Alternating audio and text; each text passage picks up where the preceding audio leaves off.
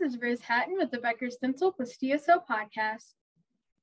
Here's your daily industry news briefing for today, August 17th. First, Orange, California based DSO Western Dental recently added two California locations.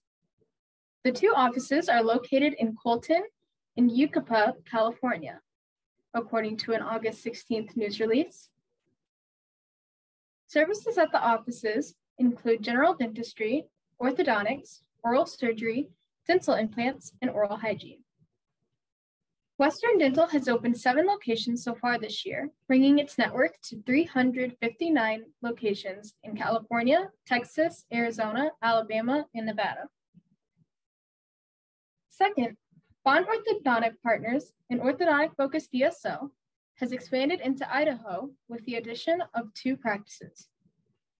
The practices joining the DSO are Curtis Orthodontics in Coeur d'Alene and Post Falls Orthodontics, both led by Dr. Eric Curtis, according to an August 16th news release from Bond.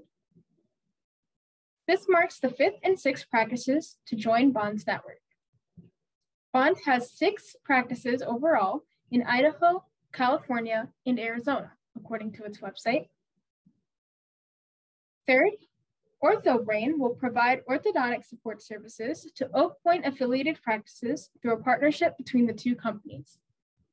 OrthoBrain supports dental practices integrating orthodontic services at their offices, according to an August 15th news release.